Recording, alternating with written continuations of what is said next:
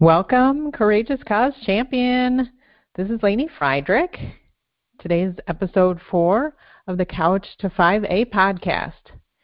Today, I thought I would dive in a little bit deeper into one of the items that we talked about yesterday, which was the original chart that I put together post November 2016 election. You may remember that I told you that I was a career banker turned entrepreneur and that I had identified five levels of food concern and I had categorized them into 101, 201, 301, 401, and 501. And I was hoping to sell more vegan dinners and help people, help animals, help the planet, and what I consider needless suffering of chronic illnesses and livestock and the environment. So I really wanted to feel successful at this. And then the November 2016 election happened.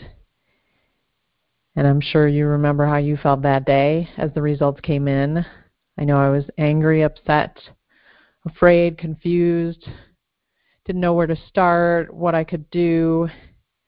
So the weekend right after the election, I started sketching out the five levels with respect to getting involved in politics to figure out how could I get involved with this.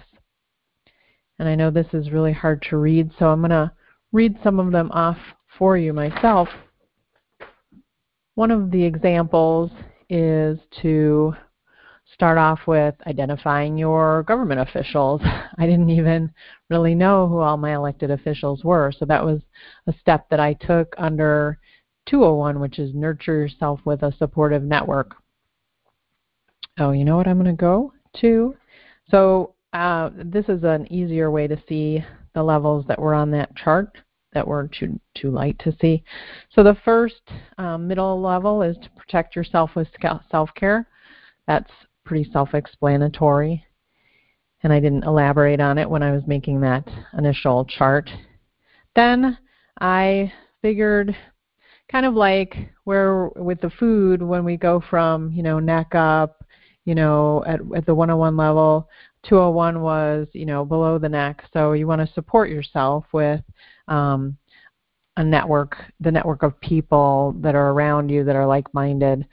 So an example would be to volunteer with your, oh, sorry, to identify your government officials then the third level, grow your advocacy within your existing contacts, is where your your footprint starts to expand a little bit. This would be where maybe you volunteer with your government officials that you support to get familiar with the campaigns and what goes on behind the scenes with the campaigns. Then the next level uh, would be multiply with your leadership in your community and your state, for example, uh, on this chart that I came up with. So that might be to campaign to be a government official or try to get an appointed position locally. And then the last level is 501, defend your cause nationally and internationally. And that could be becoming a government official, could be the very last thing that someone could do, the highest level uh, within whatever level they want to get to.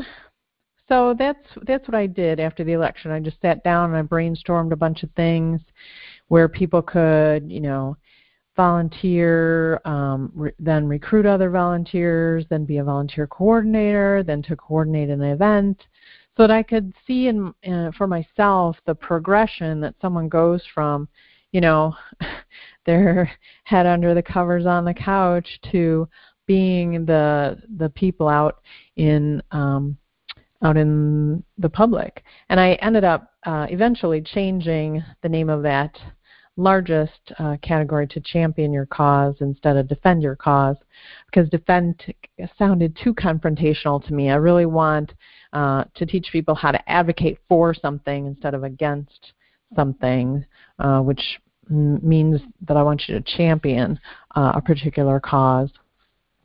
So that's it for today, a brief overview of the five levels and so the progression that those took at the beginning.